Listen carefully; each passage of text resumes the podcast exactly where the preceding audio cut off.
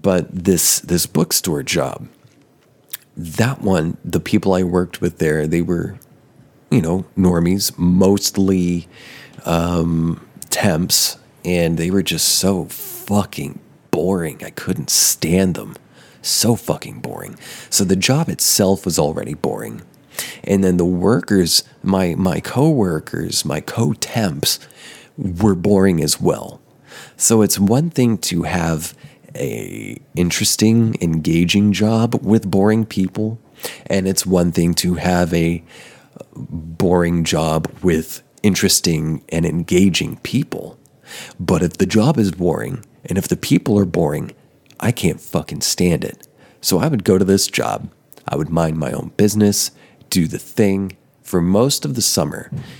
And about a month before the um, my my temp contract was up, I never got called in for any more schedules because there was this thing. Every day, at the end of every shift, there would be like a whole hour, hour and a half, where um, there would literally be nothing to do, zero work to do, but nothing to to look at. There were no TVs or anything in the uh, in the back warehouse area, and I didn't know of Reddit then. I had a rather uh, an early earlier version of a smartphone, and um, so shift after shift after shift, I would have to just sit on the floor or on these crates with these extremely boring people for 60 minutes, 90 minutes, sometimes 180 minutes doing nothing. And so I started asking for about a week, about a week near the end. I started asking the um, the manager on shift who was working in the office, who had a TV and was always watching TV. If uh, you know, I would always be clear: Is there any more work to be done today? No, nothing at all. There's nothing else I can do. No, you've exhausted literally everything you could possibly do. So I started asking: Is it do I need to be here then if there's nothing left to do? And she would say, Well, I mean, not te- not really. And so I would say, Well, if there's nothing left to do, and if there's only an hour left, or 45 minutes left, or 30 minutes left, can I just be cut? And she would be like, Well, I mean, I guess you could. That's free money. It's not free money, is what I was thinking. This is not free money. I'm still sitting here in your space, not living my life. So I, I, I value my time more than what you're paying me here for an hour. I can use this hour to do something else because uh, I believe me, I can make a lot out of an extra hour. And um, so I, she started letting me go home early. And some of the coworkers got so confused, they couldn't even comprehend it. They would be like, wait, but that's that's a paid hour. You don't you just sit here. You're just getting paid to do nothing. And I would explain to them, look, this isn't getting paid to do nothing. This is getting paid to not live my own life.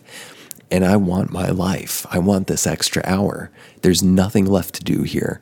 I want to pull my nails off my fingers. I'm so bored. I would rather just swallow this 11, 10 or 11 dollars, 10 or 11 dollars so I can have far more valuable time, albeit unpaid, but far more valuable to me hour away from this fucking place. Parentheses and away from you boring motherfuckers. And so after mm, a week or two of doing that, I just never got called back in. I guess they just didn't want me there because I didn't want to just sit around and do nothing. I worked too well. I did my job too well. So well that there's literally nothing left to do. Fuck that. That's just stupid. It's a waste of time. So that's how I kind of got fired from that job. I, have later learned that would be uh, constructive dismissal, is what you would consider that a constructive dismissal. This has been a preview of a premium episode of That Thing with James. That's me. Become a patron today, and you can get full access to this episode plus the entire library of premium episodes and exclusive content. Go to patreon.com slash that thing with James. Subscriptions start at only $5 a month. A month? What else does $5 get you? One inordinately hot cup of over roasted mediocre coffee? One soggy avocado toast served to you by that unwashed hippie to whom you find yourself equally attracted and repulsed? Or the lifetime of satisfaction, the legacy of undeniable clout, the warm sense of peace, wholeness, and meaning that comes with being a member of the Black Diamond exclusive club, a patron at patreon.com slash that thing with James. That's patreon.com slash that thing with James. Join now.